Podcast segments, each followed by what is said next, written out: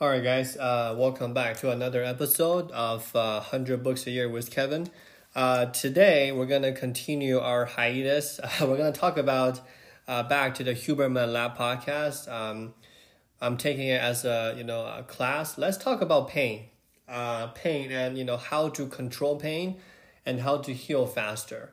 I think there this is a new segment on the uh, Huberman Lab podcast and I think there's something that's really interesting that we can take away from these particular instances, right? So, um, control pain or master recovery with your brain is really something that we can use or let's say take advantage of the sensory information and then trying to control it or intensify it and then redirect into our healing system right?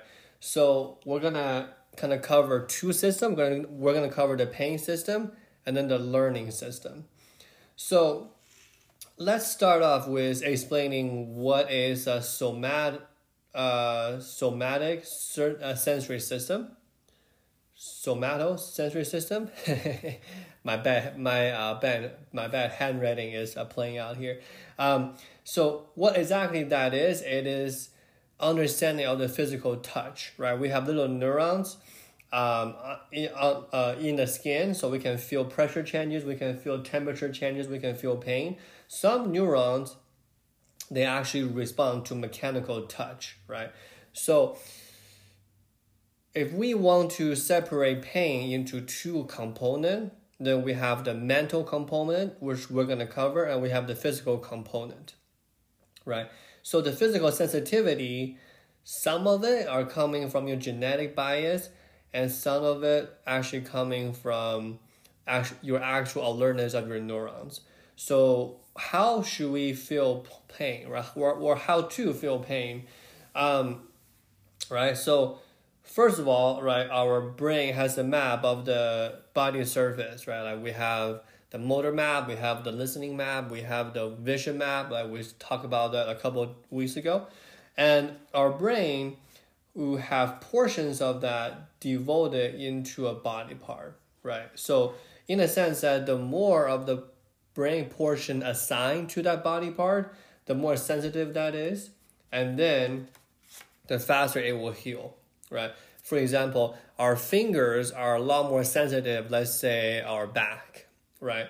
So that means there's more brain proportions being dedicated to your fingers than to your back.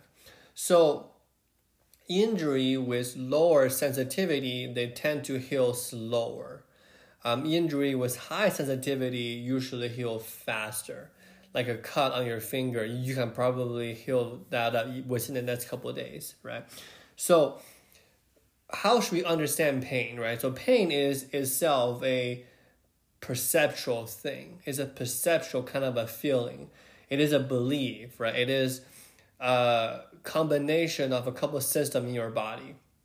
So let's branch out a little bit, right? How to overcome motor injury.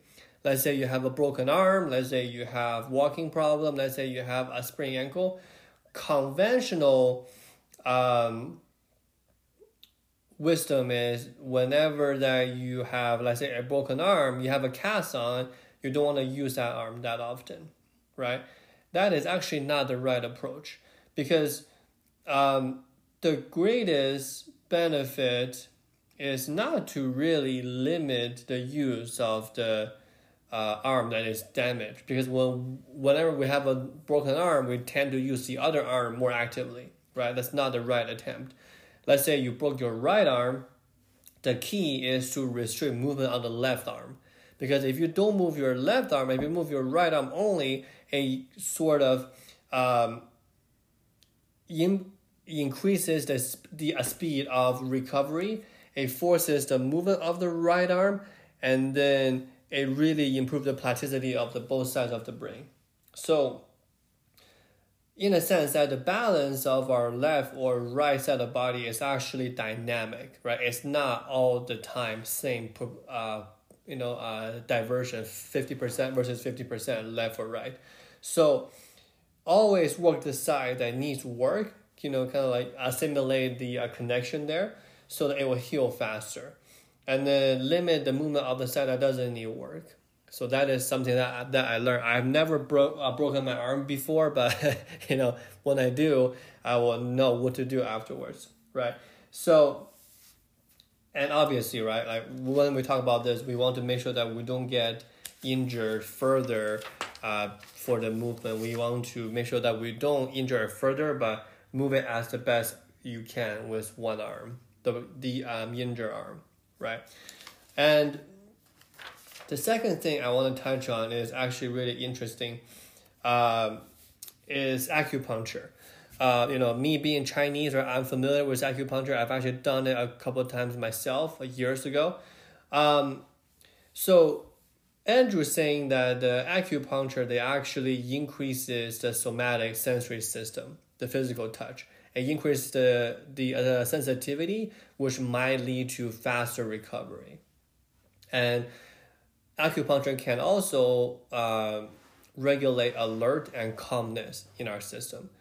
So what exactly acupuncture is doing is is actually assimilating the map of sensation, right? So kind of like you know uh, simulate a body part and then get a mental response or get a physiological response.